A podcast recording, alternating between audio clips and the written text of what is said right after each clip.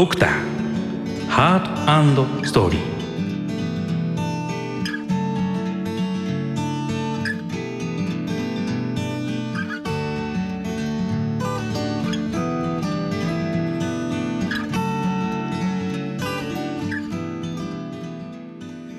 皆さんこんにちは。文化の日10時30分です。私はドクター DJ みやびこと循環器内科医の渡辺正孝です。この番組は来週11月9日から始まる毎週木曜日23時45分からの医学情報番組ドクターハートストーリー。こちらのスタートアップ特別番組としてお送りいたしております。番組をですね進行いたしますのは私渡辺正孝でございまして、えー、ご存知の方もいらっしゃるかと思いますけども私はもともとですね、えー、循環器内科というですね、まあ、心臓の内科の医者をやっておりまして現在は東京都中野区で医療法人社団みやびというところでですね理事長をしております。今回はですねこの特別番組ということで、えー、皆さんですね、えー、ご存知だと思いますが衆議院議員で前内閣総理大臣でいらっしゃいます菅義偉先生をゲストにお招きしてお送りいたします。ご存知の方も多いと思いますが菅義偉先生は1948年秋田県生まれでございます。後に横浜市議を経まして1996年衆議院議員に初当選をされていらっしゃいます。その後2006年には総務大臣これは第一次安倍内閣ですね。2012年から内閣官房長官に就任されましてこれは歴代の在職の日数がですね1位ということでこの時が第二次安倍内閣ですね。でこの菅義偉先生といえばですね非常に有名なのが新元号令和これをご発表なさってちょっと大変失礼な言い方ですけども令和おじさんなんていうふうなですね非常に愛らしいニックネームで呼ばれてたことも記憶に新しいかと思います。その後2020年9月16日にですね第99代内閣総理大臣になられまして2021年の10月4日まで、えー、総理をお務めになられました。現在もですね非常に精力的に活躍をされていらっしゃいます。まあもう僕の大好きなですね、えー、政治家の先生でいらっしゃいますけどもまあちょっとするとですね、えー、まあこわもてですとかですね武闘派なんていうそんなイメージがありますけども今日はそのあたりもですね、しっかりと菅義偉先生の人となり探ってみたいと思います。どうぞ皆さんこれからですね1時間5分お付き合いいただければと思います。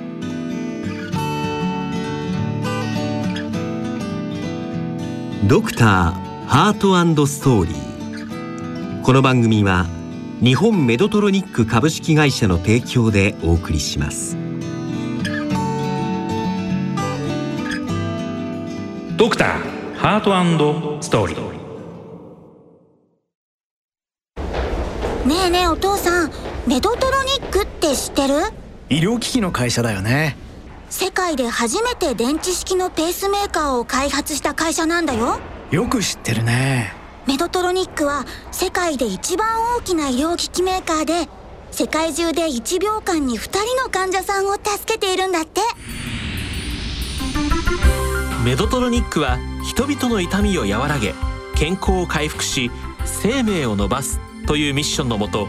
体の70種類以上の疾患に対して治療法やサービスソリューションなどを提供しています。ドクターハートストーリー。えー、それではですねここで菅義偉先生のインタビューの模様をお聞きいただきたいと思います、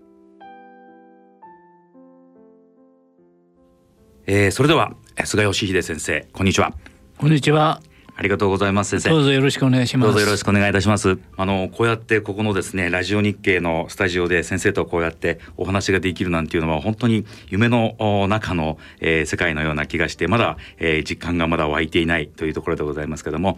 えー、菅義偉先生は、えー、衆議院議員であられまして、えー、前、えー、内閣総理大臣でもあられるということでございます。菅先生実はあのこの番組はですねあの医学と音楽の融合というそういうテーマでですね、はい、あの行わせていただいている番組でございますけども、あの菅先生はもう本当にあのご健康そのものというあの感じがいたしますし、まあまあこうやってあのお近くで拝見すると肌のお艶がですね、自分がちょっと負けてしまうぐらいあの良くていらっしゃるので、菅先生が普段からですね、どのようなこう運動を行っていらっしゃるのか、あの健康の秘訣をぜひ教えていただければと存じます。散歩ですよね。お散歩をされるんですね。官房長官の時もはい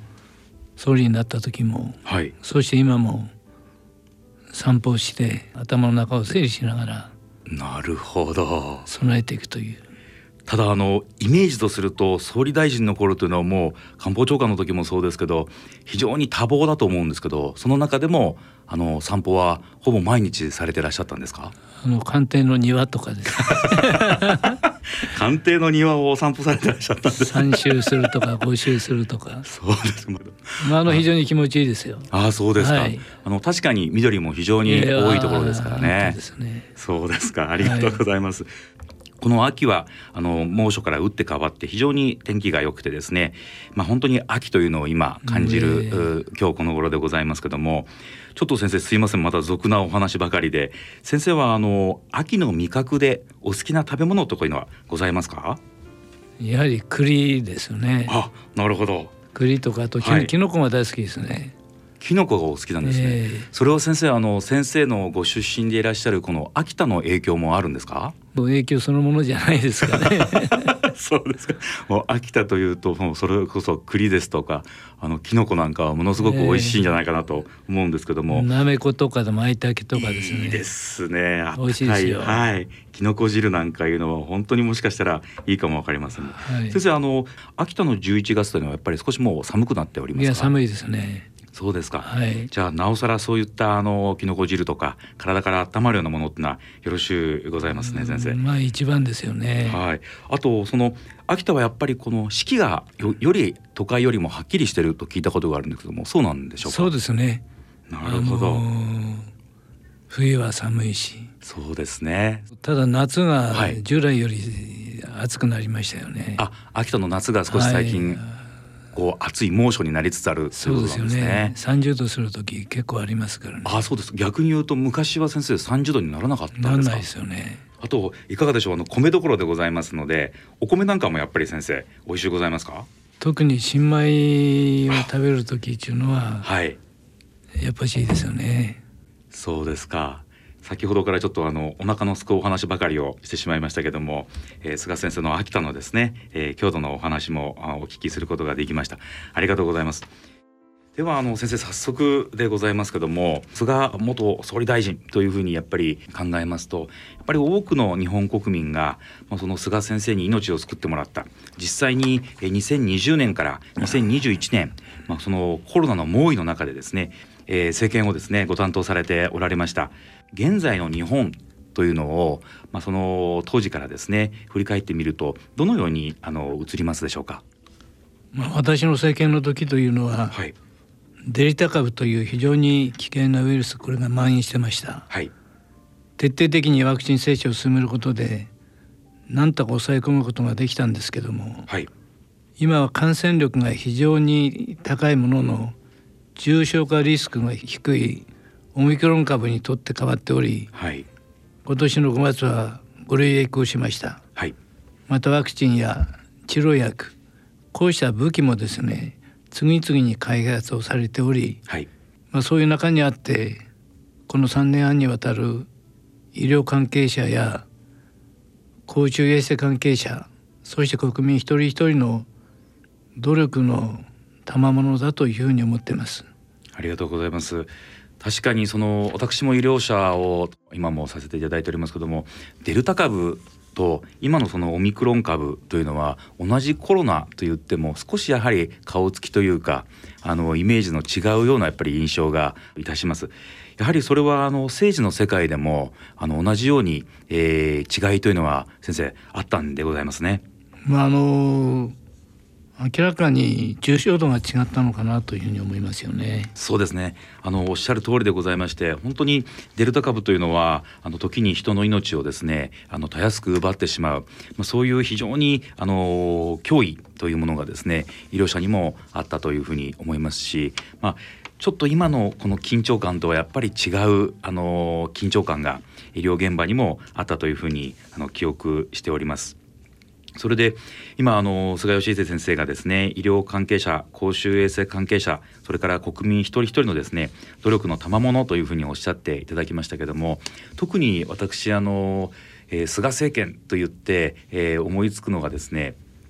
非常に強いリーダーシップとそれこそ先生が今おっしゃったみたいな国民一人一人に感謝をですねつどつどしっかりとあの伝えてくれる政権であったなと。いうふうに思うんですけども先生はこれは努めてこういうふうに心がけてらっしゃったんでしょうか？まあというよりも実際そうですからね。ありがとうございます。やはり医療関係の人大変だったですよ。ありがとうございます。介護とかですね、はい。えー、そういう人たちエッセンシャルワーカーと言われる皆さんに、はい、本当に助けてもらったこういうふうに思ってます。ありがとうございます本当におっしゃる通りで我々、え医師看護師というですね医療職だけじゃなくて今先生おっしゃったエッセンシャルワーカーそれから、まあ、特に介護のですね、え現場におられる、えー、なかなか声を発することができないの方々に対してもあの先生は本当に、え、政権からですね、えー、総理大臣として常に配慮をしてくださってたなという印象があります。そして先生その非常に長いですねコロナの特にデルタ株の暗闇の中から、えー、少しずつ今日本があの脱出しているようなそんな印象もいたします。で先生今いかがでしょう？さまざまなこのインバウンドとかも含めてですね街中がすごく活気があるように思いますけどもそういったところは先生どのようにお考えになられていらっしゃいますか？外国人観光客ですね、はい、かなり以前の状態に戻ってきたというふうに思ってます。はい1月から9月の間で全体として1750万ぐらい。1750万人ですか、はい、はあ、それでコロナ禍の時は、はい、になる前ですよね。そうですね。あの最も多い時は前後、はい、はい、3000約200万人ぐらい来てたんです。3200万人いたんですね。でこれから101112月考えると、はい、多分2400500万が今年の外国人の観光客だと思うんですけども、はい、ただこれ円高も影響すると思いますけど消費額というのは、はい、かつては3200万の時に4兆8,000億円だったんです。4兆8,000億円、はい、今回あと3か月今の調子でいくと2,4500万でも5兆円を超えるんじゃないかという消費額や勢いですから。なるほど、まあ、そういう意味で街の賑わいもようやく戻ってきてそうした状況ですから非常に感慨深い思いをしています。なるほど。実際にそのあの物理的な街の賑わいとそれから経済という名実ともに、えー、しっかりとコロナ前に戻りつつある、はい、ということなんですね、はい、ありがとうございます。そういった数字を先生の口から直接聞くとああなるほどなというふうに膝を打つ思いでおりますえー、先ほどのお話の中にもございましたけどもこの新型コロナウイルスの中でですねデルタ株というのは繰り返しになりますが重症化の観点から我々医療者もですね今でも恐ろしいなというこんな印象がずっとあります。さまざまな変異株がありましたけども特にこのデルタ株というのは恐ろしかったなというふうに、えー、感じますし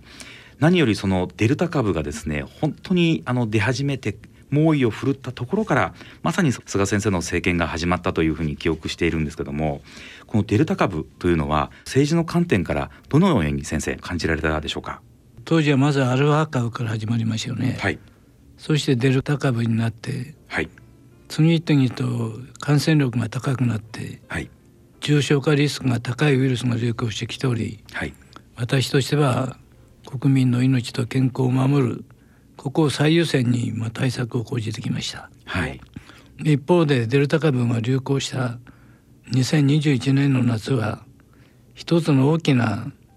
節目の時期でもあったと思ってます。うん、なるほど。ワクチン接種が予想以上に進んでおり、はい、今後感染者数がかなり減少していくだろうという、まあ、手応えもありました。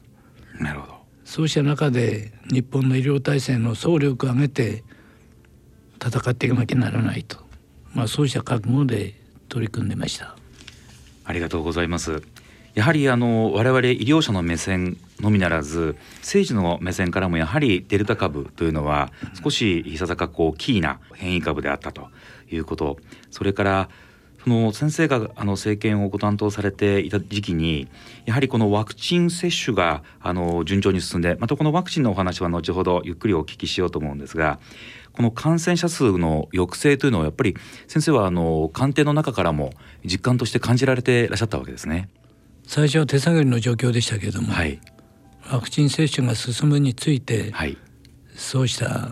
状況を把握し始めてきたということです。なるほど今の先生のお話もありまもうまさにその菅政権の、まあ、代名詞というのが日本の医療体制の総力もう全て、えー、総力をですね上げて総力戦をされてたという印象があります。またその総力戦のですね、えー、詳しい中身に関してはですねここでしか聞けないお話としてまた後ほど、えー、詳しくお伺いしたいなというふうに思っております。先生今あのお話の中にもありましたけどもワクチン接種という、まあ、その一つの、えー、キーワードでありますけども一体この医療者をはじめとしてですね日本のワクチン接種これ決して日本ってワクチン接種に積極的な国ではなかったんじゃないかなと思います。さまざまなその厚生労働省の過去の事例とかも含めてですねひょっとすると政府あるいは国というのはワクチン接種に対してちょっと距離を置いてる。そんなイメージが私は一医療者としてありました。ただこのコロナ禍の中でですね一体何がですねこの日本のワクチン接種をを大きく動かすそういう原動力になったのかここを先生からぜひ教えていただきたいなと思います。やはり、まあ、新型コロナっていうのは未知の非常に危険なウイルスに対して、はい、そこから人々の命を守らなきゃならない、まあ、そういう強い使命感っていうのがありましたよね。はい、それと私も総理として既存の制度にこだわられることなく大胆に規制緩和をし、はあ、役所の縦割りも排して、はい、現場の皆さんがしっかり活躍できるように考えられる対策を、まあ、全てやろうという思いで行ってました。そうした意味において現場の皆さんにはいろんな注文をつけて大変だったと思いますけども 心から感謝をしているところなんです。先生役所の縦割りここをやっぱり先生があの排していったというのはここはもう先生あの総理大臣になられてからのご判断ですか？それとも官房長官時代にもこういったところを感じられてたんでしょうか？私はこのコロナが発生してからですね、はい、役所の縦割りというのは全て排していかなければ勝てないとこう思いました。なるほど。当初横浜港に接岸したクルーズ船ありましたよね、はい、ダイヤモンド・プリンセス号ですね。あの時も各省庁が一体となって、はい。まあ、取り組んでくれたと。そこがまさにこのコロナのスタートだったというふうに思ってます。なるほど。あの一般的に申しますと通常のワクチン接種というとやはり主体は厚生労働省これが主体になるんじゃないかなというふうに思うんですけども、まあ、これも本当にあの菅政権でしかなかったことだと私は記憶してますけども先生の総理大臣をやられた時に厚生労働省とともにもう一つのツートップが総務省。これがあの私非常にあのキーに移ったんですけども先生そもそもその総務省をどうしてこのワクチン接種で動員しようというふうにお考えになられたんでしょうか？私この対応しながら、はい。まあ、ワクチン接種が一番の切り札だなと思ったんです。はい。まあ、そういう中で厚生労働省はどうしても保健所中心になるんですよね。あなるほどなるほど。全国に約1700市町村あります、はい。けれども、まあ、そういう中で一番影響力あるのは組長ですよね。はい。区長であり市長であり県知事。はい。村長さん町長さん。そこがやはり中心となってこれをかけないと進んでいかないと、はい。まあ、そういう思いの中で総務省が所管してますんで、はい。総務省にも参戦してもらう。さらには防衛省、はい。自衛隊も大規模接種会場は担ってもらうとか、はいそして経済産業省には企業団体職域はい。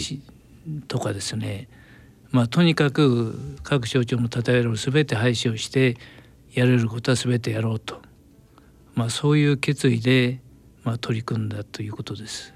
実はあの私あのコロナの時にですね、はい。あの保健所が疲弊をしまして私は東京都の23区特別区の中野区であの席があるんですけどもその時に、えー保健所に何があの手助けになりますかって聞いたらですね、え手が足りないから先生来てほしいって言われてですね、ええ。で私あの実はあの非常勤の職員にあの、ええなりまして、ええ。中野区からあの委託を受けて、まあ、私開業医もしてるんですけども空いた時間はあのずっとあの保健所に詰めたり、うん。あるいはその保健所と区役所との間をまあ取り継いだりする、うん。そういったあのお役目を担わせていただいておりました。今あの菅先生のお話の中にありましたように実はその時に中野区の首長さん、はい。い、わゆる中野区の区長ですね、はい。があのいみじくもお話しされたのは、え我々が動きたいんだけどもやっぱりなかなかあワンテンポツーテンポ厚生労働省から、ええ。まあ、その情報が降りてきたりとか、少しやっぱりかなりタイムラグがあると、うん。非常にもどかしいというお話をされておりました。うん。でその後ですね先生が号令一家このいわゆる総務省をええ。総動員して、ええ。ーいわゆる区の独自性といいますか、ええ。まあ、その区があの主体になってさまざまなワクチンのお配備もそうだし準備ができたところから全国で待つんじゃなくて準備ができたところからどんどんやりなさいという、はい。そういうあのえ強いメッセージをですねリーダーシップをいただいた、えそれで実はあの先生もご記憶にあるかどうか分かりませんけども中野区って人口33万人でですねあんまりこの特色がないんですよね。あんまりその強い指導力とか今までこうそういったところでニュースになったことがなかったんですけども、実はそのワクチンをえいってやり始めたらですね全国1位になりましてワクチンのですね推進率がですねました。はいありがとう。ございますでもそれを今紐解いていくとやはり先生がそうやってその総務省を動員する。これは多分今までになかったアイディアですかね先生。私たまたま総務大臣やってましては地方自治体を動かしていくにははい。総務省に限ると、なるほど。ここは総務省も参戦させようと、まあ、そういう思いからだったんです。なるほど。そして先生はあのさらにワクチンの流通に関しては国土交通省を動かされてでさらに私のところにもあの大きなあのディープフリーザーの冷蔵庫が当時もう手に入らないだろうと言われてたものがですね新品でしかもかなり性能のいいものなんですけど、ええ今も使わせていただいておりますけどもあれが確かあれは経済産業省から今そうですあのはい来たと思もいうます。配送は国交省はい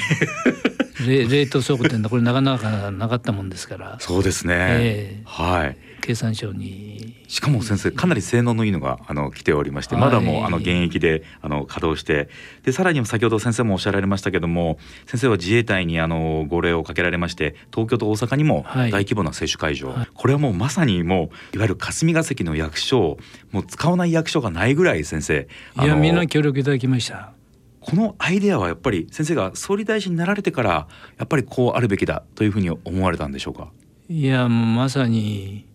未曾有の目に見えないはい。敵と戦うわけですから。はい。それは全て集中していくと。それと私ワクチン接種がまさに切り札だと思ったんです。なるほど。接種をすることによって国民の命を守れる。そこに直結をするそういう強い思い革新的なものがありましたからはい思い切っていくぞという感じで、やられたわけですね。はいそのあの後ほど私のあの今日のオープニングの曲をですねご紹介させていただき急に先生音楽の話になってしまって恐縮なんですけども、えーこれはさだまさしというですねあのアーティストの曲で「えー道化師のソネット」という曲があの今日はオープニングで、えー選ばせていただきました。はい先生あの、えー年代的にはさだまさしはあの聞かれたりされますか？私音楽苦手でして。もちろん名前は知ってますし。後ほどその先生のですねとっておきの曲も聞いてしまおうかなと思ってるんですけども、その中にですね先生、はい。歌詞の中にあのこんなフレーズがありまして「僕らは別々の山をそれぞれの高さ目指して息もつかずに登っていく」山人たちのようだねというこんなフレーズがあってですね私ここがすごくその菅先生にあのこう重なるんですね。あのたくさんあの、まあ、あの報道の中でしかあの今までの総理大臣をやられた先生方っていうのは私は知りえませんけどもやはり多くの先生方はあの誰々総理大臣のようにとかですねこんなあの尊敬する総理大臣の、えー、こういうふうなところっていうようなことがあの随所随所にあったかと思います。もちろん先生もあのたくさんあのご尊敬になられている、まあ、政治家の大先輩方はおらおられたと思うんですけど先生が政策を実行している時ってその何て言うんでしょうか。自分の評判だとか自分が誰かと比べてどうだとかってそういったところを考える暇もないぐらいですねすごく直線的にもうあのそれこそ切り開いていくこんなイメージがあるんですけどこの私のあのイメージは間違いないんでしょうか？あの私自身やはり仕事が好きなんですよね。はい。どうしたらこれができるかとそうしたことを考えた時に特にワクチン接種というのは国民の命暮らしを守るそのことによってしっかり守りきれるわけですから、はい、そこは自分のすべ全てをさらけ出してとにかくやるべきことをしっかりやっていこうとまあ、そういう思いでした。こんな日本のトップにですねこんなぶしつけな質問をしてしまったら怒られてしまうかもしれませんけどやはり何か強くあの、まあ、アクションをしたり、えー、こうだってリーダーシップを示す時って反対する勢力とかそのいわゆる、えー、批判なんかも伴うと思うんですけど先生そういったものに対する恐怖もう僕はもうそういうものの恐怖にすぐ怯えてしまうんですけどそういったものに対する恐怖というのは先生なかったんでしょうか？私は逆にファイトが湧いてくる感じですよね。なるほど。なるほど。だって私ワクチン接種こそが切り札だって確信するようになって、はい、あえて100万回接種をする、はい、宣言をしたんです。できるわけがないとか一本足ダメだとかいろいろ言われましたけれども、はい、言うのは勝手ですから私たちは信じたことをやり遂げるとそういう思いでしたね。なるほどそうするとやっぱり先生そのワクチン接種の成功の是非というのは、まあ、なかなかすぐに結果に反映されるわけじゃございませんから先生がそのワクチン一本打法とかも本当にその時マスコミはあの先生のこの政策の、まあ、上げ足を取ると言ったらあの正しい表現がどうか分かりませんけどもあのそういった報道もたくさんあのなされてたというふうに私も記憶してます。その中でその信念と考えでですねこのワクチン接種推進というところに舵を切られたわけですけども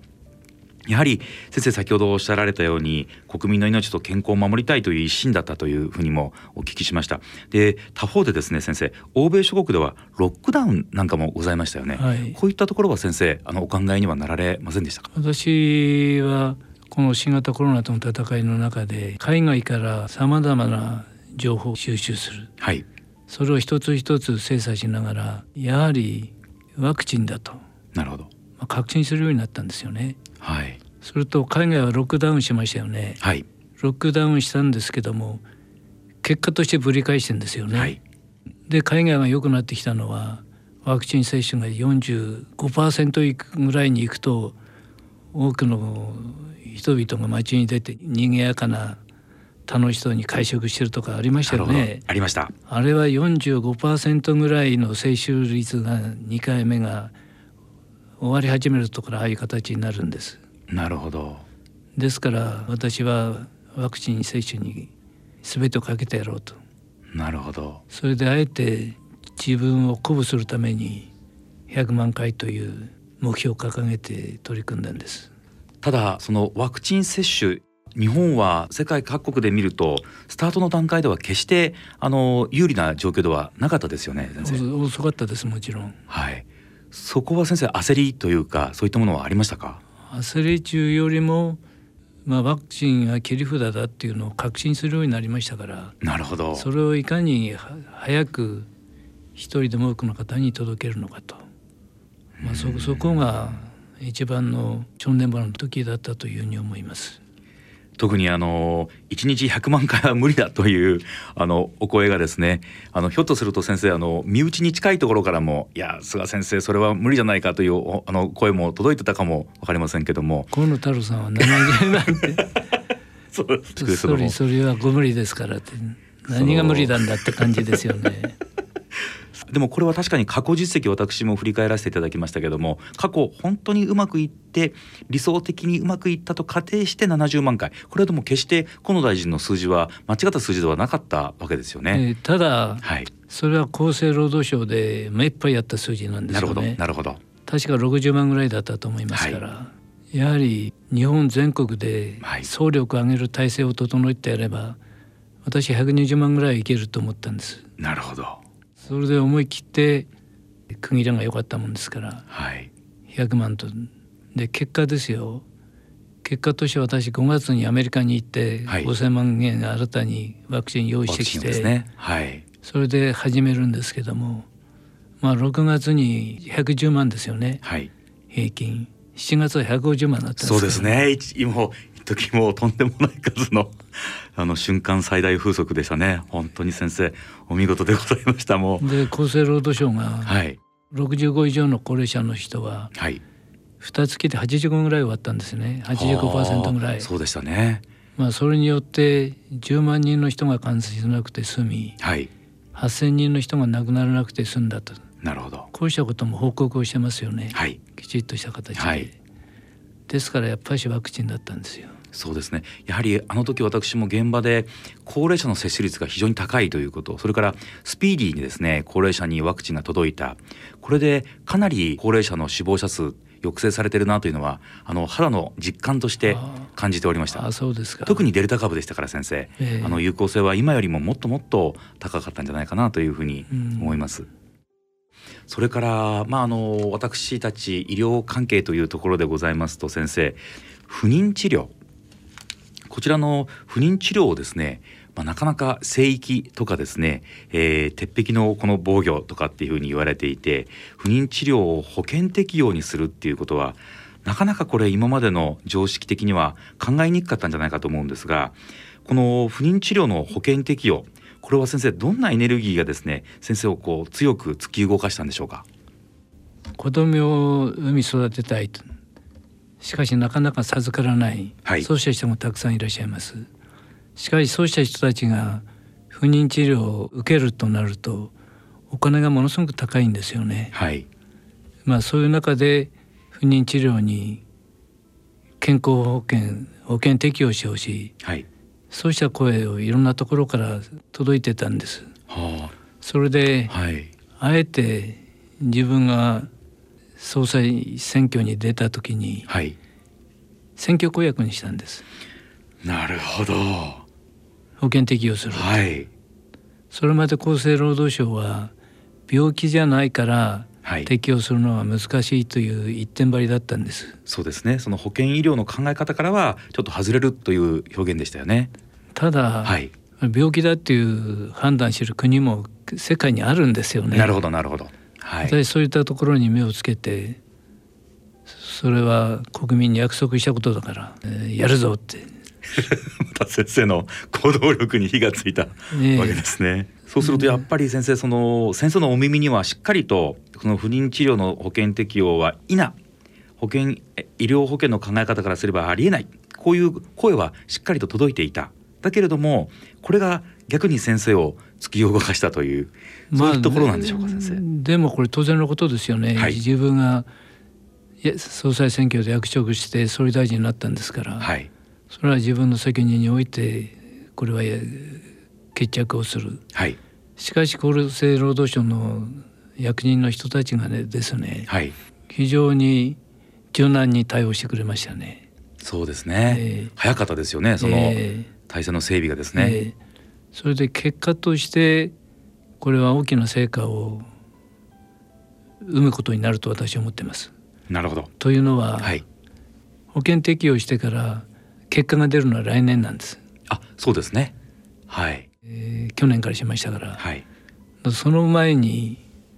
実は1年あったんです。提提供するまでの間。私は遡って助成金を15万から30万の倍にしたんです。なるほどなるほでど回数も緩和したんです。はいそれで1万人増えたんです。嬉しかったですけど。そうすると2021年の体外受精、えーそういったものによって出生数が1万人も増加するということが分かられたということですね。保険適用する前に助成金を増やして倍,、はい。倍にして回数も緩和したと。はい。で今年の8月に発表してますけども約7万人ぐらいの方が、助成金の段階でもすでにそれだけの恩恵が得られている。数字が出ているというこことのですね。3年間の見ますと5万7千人から6万人ときて約7万になったんです。助助成金を変えただけで。はあ。ですから来年は保険適用してますからはい。そういう人たちの結果が来年には出るんですけどもはい。私は非常に楽しみにしてます。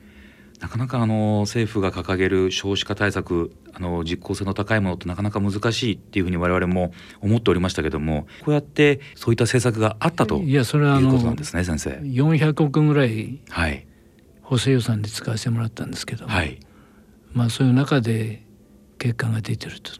そういうことです。なるほど。でその先生があのおっしゃっておりました不妊治療は特別な医療ではないんだというそういった信念もやっぱり先生昔からあのあったんでしょうか？保険っていうのは保険者がルールを決めるわけですから。なるほどなるほど。それはこれだけ子供を産みたい。はい。しかし不妊治療費が高すぎてできない。はい。そうした人に安心して子供を産み育てる環境を作っていくのがこれは政治の責任である。なるほど。まあそういう中でやってきたということです。なるほど。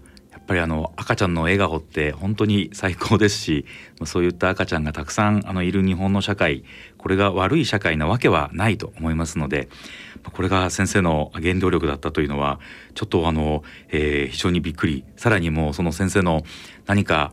あの逆風が吹くとそれがまた先生に追い風になっていくっていうのをまた改めて、あの感じるエピソードだなというふうに思いました。先生のところには実際にたくさんそういったあのえー感謝のお言葉とかは届いてらっしゃいますか？手紙いっぱい来てますね。そうですか。涙が出るようにですね、皆さん直接書いてくれてるんです。ああなるほど。ワープロで打ったようなんじゃなくてなるほどしっかりと文字が書き連ねられてらっしゃるんですね。はいえーリスナーの皆さんあの菅先生は一つ一つそのお手紙を読んで時には 涙をされているということでございますので皆さん、えーそういったあーお手紙は効果があったんじゃないかななんていうふうに私思ってしまいます。で菅先生あの先ほど音楽は苦手なんですなんてお話をされておられましたけども先生にとってこの音楽っていうのはどんな存在であるいはちょっと大変にぶしつけでございますけども先生のお好きな曲をぜひ一曲ご紹介いただければなと思うんですがいかがでございましょうか？私は高校まではい。秋田県で生まれ育って、はい。高校卒業して就職のために東京出てきたんですけどもは最初。あはい。その時の時代背景も含めてはい「ああ上野駅」というああ上野駅。歌が伊沢八郎さんでございますね。はい。やはりそうした歌に励まされて上野駅に銅像があるんですけどもああそうなんですよくそこには行きました。へそこに行くといろんな思いが蘇ってきてはい。自分が力をもらうとその「ああ上野駅」のこの歌詞の中にはですね、えーその時は父ちゃんの肩も母ちゃんの肩ももう嫌だっていうまで叩いてやるぞ。それまで元気で待っていてくれよなというそんなフレーズもありますけども、え先生のあのお母様はあの秋田でお元気にあの過ごしたというふうにお聞きしておりますけども。え102歳です。何でも先生お聞きするところによるとその100歳になるとその市区町村から表彰状が出るという、はいでその表彰状ののあのお名前が内閣総理大臣から表彰されるというふうにお聞きしておりますが、と申しますと100今現在102歳ということはひょっとするとその先生のお母様は先生が総理大臣の時に先生から表彰を受けたということになりますか私の名前で表彰を受けたんです私の少々上なんです。でその「ああ上野駅」の最後の、えー歌詞がですね「胸にはでっかい夢がある」ということで、えー結ばれておりますけども先生そのさまざまなですね就職列車に乗って上野からあ上野に到着した、あの方々いろんな夢を叶えたと思うんですけどその中でも先生ひときわ大きな夢総理大臣になられた 先生あのやはり、えー時々この「ああ上野駅」は聞かれますか？今も。いやそれはそうですよね。ただ私そうしたゆ夢を持ってきたっていうわけでもなかったんですけども まああの人生っていうのははいとにかく振り返ってみますとはいいろんな壁に突き当たった時に、はいまあ、挑戦をしてきたっていうことですよね。はあなるほど。前を向いて行動してきたことが、結果としてそうなったのかなというふうに思ってます。ありがとうございます。何よりその菅先生のお好きな曲を聴けたなんていうのはもう本当に最高の贅沢だなというふうに思います。もう本当にこれ今日のですねドクターハートストーリー、えーリスナーの皆さんもですね、えー菅義偉先生のお人柄っていうのが伝わったかなというふうに思います。えー非常に楽しいお時間をですねご一緒させていただきました。本当に先生ありがとうございます。何か先生からあのリスナーの皆さんへ、えーご紹介いただくようなことってございますでしょうか？はい、あの一つ皆さんにご紹介したいと思います。はいえー今日は皇居に三の丸肖像館というはい博物館があるんですけども、はい今新しいものを建てるためにはい進んできたんですが、はい。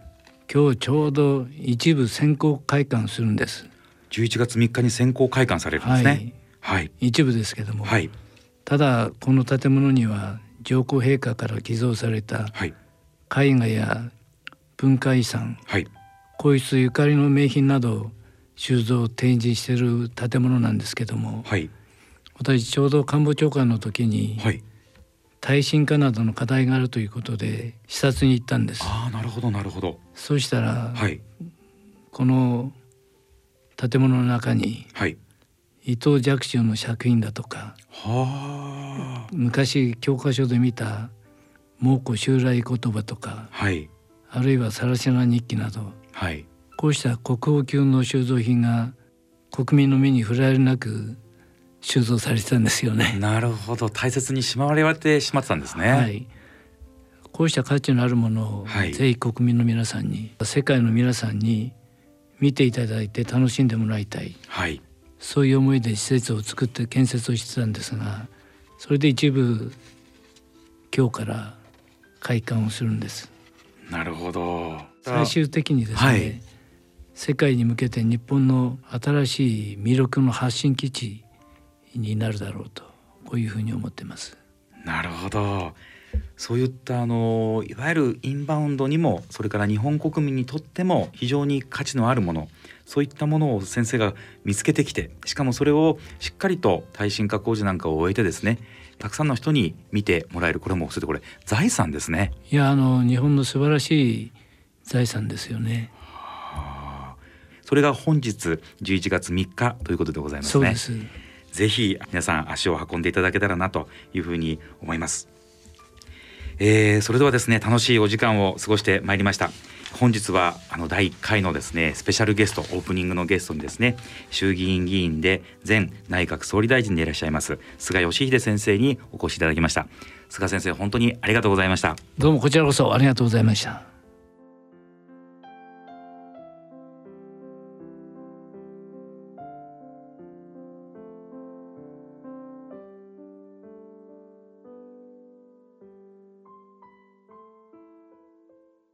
ドクター。ハートストーリー。それでは私ドクター DJ みやびこと渡辺正孝からのリクエストであいみょん愛の花。なおポッドキャストなどの音声配信サービスでお聞きの皆様は著作権の関係で音楽をお聞きいただけませんのであらかじめご了承ください。えーこの曲はですね、えー NHK のですね朝の連続ドラマにもですね、えー挿入歌として使われてたと思います。まああの今秋がですね本当に深まっていってまああの今年特に猛暑だったんでですねなかなか外に出る機会がなかったんですけどもいろいろとこう出かける機会が増えてまいりました。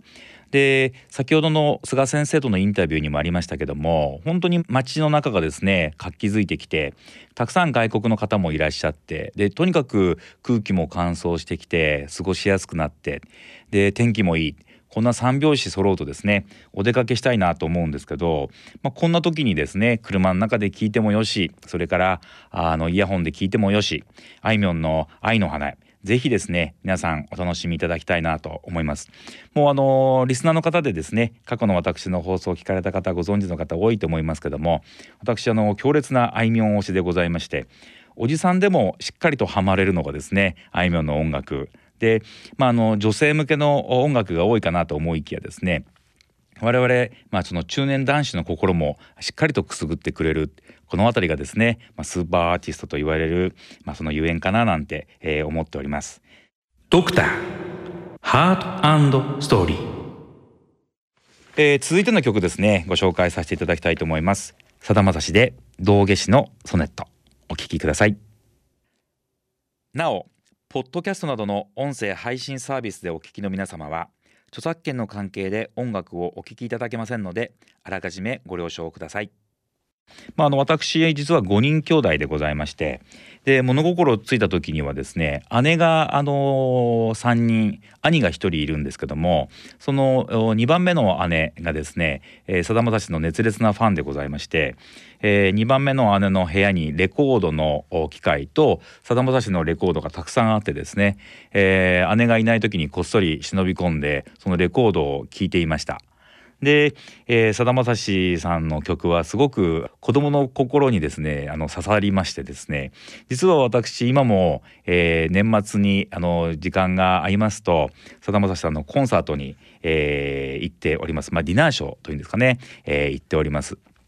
大体あの印象とすると、えー、あのお越しになられている方々が私よりも二回りぐらい上の先輩方が多いんですけどももう本当にそのトークに歌にですねあの時間が経つのを忘れるっていうようなそんなあの大好きなアーティストの一人です。そして今日はですね、えー、前内閣総理大臣の菅義偉先生をお迎えしましたけどもあのインタビューの中でもご紹介させていただきましたけども政治家としての菅義偉先生に重なる部分があるんですよね。歌詞の中少しご紹介したいなと思いますけども「笑ってよ君のために」「笑ってよ僕のために」「僕たちは小さな船に悲しみという荷物を積んで時の流れを下っていく船人たちのようだね」こんな風に始まるんですよね。でまあ道化師っていうと、まあ、ピエロですね。でまあひょっとするとなんかこう揶揄されるようなそんなイメージがありますけども実はそんなことがなくて人に笑ってもらう。その人のために何かをするっていうのは本当にこの政治家にも通じるところかなというふうに思って今回はこの曲を選びました。その中でもですね2番のですね歌詞のところに「僕らは別々の山をそれぞれの高さ目指して息もつかず登っていく山人たちのようだね」と。こんなフレーズがあるんですね。私も長らく医者をやっていて、まあ、その今自分が何年目の医者になって周りを見渡すと早い人はこんな資格を取っててとかですね。常にまあその医学部に入る前も競争社会医学部に入った後それから医者になった後もいろんなあの競争の中で生きてきましたけどもやっぱりふとした瞬間にですねその競争社会の中で生きる自分よりもその一つそこから脱皮してですね自分は自分の山をあのそれぞれの高さを目指して登っていくんだよっていうふうに思った時に何か目の前がこう霧が晴れたというか一つ成長したこんなことを経験しましてそれがこの道化師のソネットの中にしっかりとつぶさに、えー、描写されてるんですね。特にその本日、えー、ゲストでですねお招きしました、えー、菅義偉先生の政治姿勢というのを考えるとまさにこう別々の山をそれぞれの高さを目指して他のですね今までの総理大臣はこうだったとかあの規定の概念はこうだったとかですね、えー、そういったことと全く別の世界の中で本当にはつらつとですね、えー、一つの目標に向かってものすごいエネルギー量で向かっていく。これを本当にこの曲に照らし合わせて、えー、見てしまいました。そしてこの曲最後はですね「笑ってよ君のために」笑ってよ僕のためにっていうふうにですね終わるんですけどもこれも何かですね我々その医療者、えー、人様のための役に立つ、えー、というところで、えー、なりわいを立てていますけどもそれと通じるやっぱり政治家というですね職業の中で、えー、誰か人のためにですね、えー、なることをしてるっていうそんなところにもつながるかなと思ってこの曲を選択させていただきました。ドクターハートストーリー、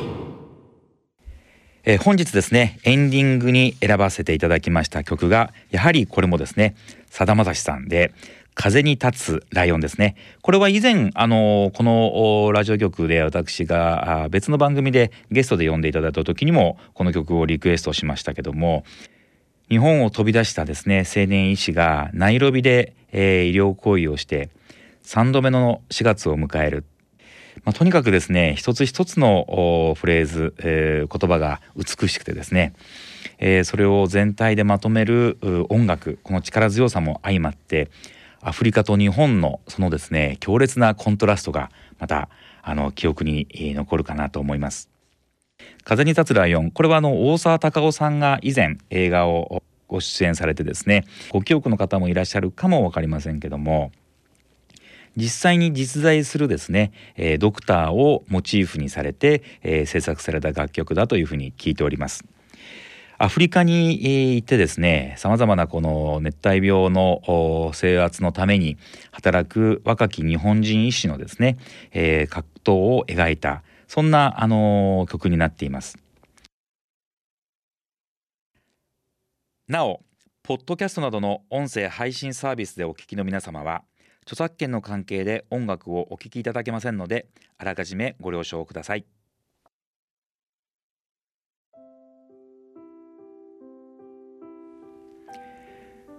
ドクターハートストーリーそろそろお別れのお時間です、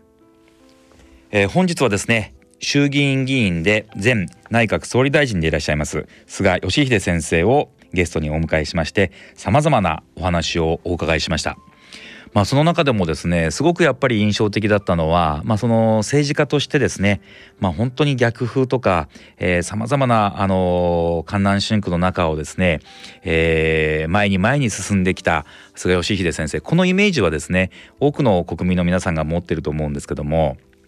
本当にお近くで拝見させていただくと非常に笑顔が柔らかくてですねで我々、えー、まあ、その番組の進行ですとか番組のスタッフそういったものにもですね非常に細やかな心配りをしてくださる非常にこう人間味のある政治家の先生でいらっしゃいました。えー、そのあたりもですねリスナーの皆さんと共有ができたらなというふうに思います。それからですね、えー、菅総理の一つの業績でもありますけども、えー、コロナとの戦いこのいろいろと思ったことご自身がですね、えー、実行されたことまたそれが時に批判を受けますその時にどういうふうに感じたかなんていうですね本当にこの赤裸々なあの胸中も本日はつぶさにお聞きすることができました。えー、いわゆる聖域とされていてそれはなかなか実現難しいでしょうよというふうに言われていた不妊治療の保険適用とこういったですね、えー、ウルトラ C もつなくですねなされていらっしゃるんですね。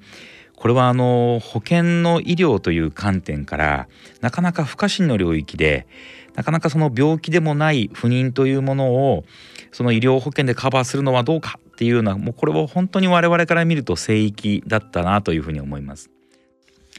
それからですね、えー、菅先生が、えー、官房長官時代非常に長らく官房長官をお務めになられておられましたけどもその時にですね、えー、たまたま視察で皇居の中にある三の丸肖像館というところに行かれたようなんですね。その中で菅先生はさまざまな貯蔵品を見てですね、まあ、本当に国宝、えー、宝なんでしょうねこれが国民の目あるいは海外からのさまざまなお客さんの目に触れることはあるのかというふうに聞いたそうです。そういった機会には恵まれてないというお話を聞いてですね。ご自身が粉骨再審されましてそういったものをしっかりと国民の目それから海外からのお客様の目に触れるようにそういった努力をされております。そして本日放送日の11月3日三の丸肖像館の一期間ですね。一期間の開会日であります。どうぞ皆様ですね、えー、三の丸所蔵館えー、言っていただきまして日本の宝を見ていただきたいのと同時に、えー、どうしてこれを、えー、国民の皆さんの目に触れようと思ったのかそんなその菅義偉先生のですね、えー、思いを、えー、感じながらぜひ楽しんでいただければなと思います。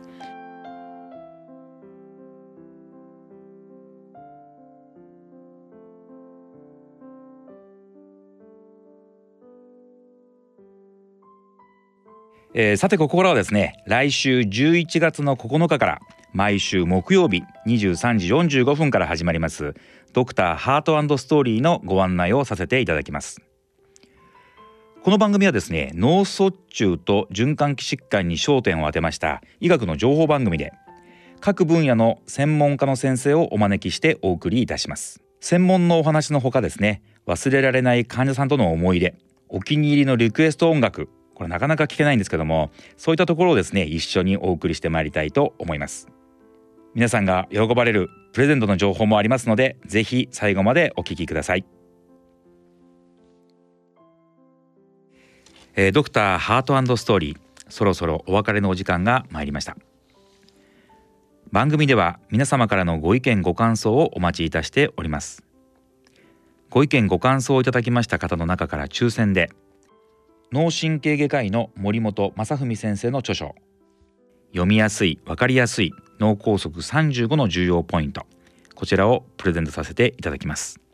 こちらの書籍のプレゼントご希望の方は番組ホームページのプレゼント投稿欄からご応募をよろしくお願いいたします。ドクターハートストーリーお時間です。進行は私循環器内科医の渡辺正孝がお送りしました。それでは来週までさようなら。ドクターハートストーリーこの番組は日本メトトロニック株式会社の提供でお送りしました。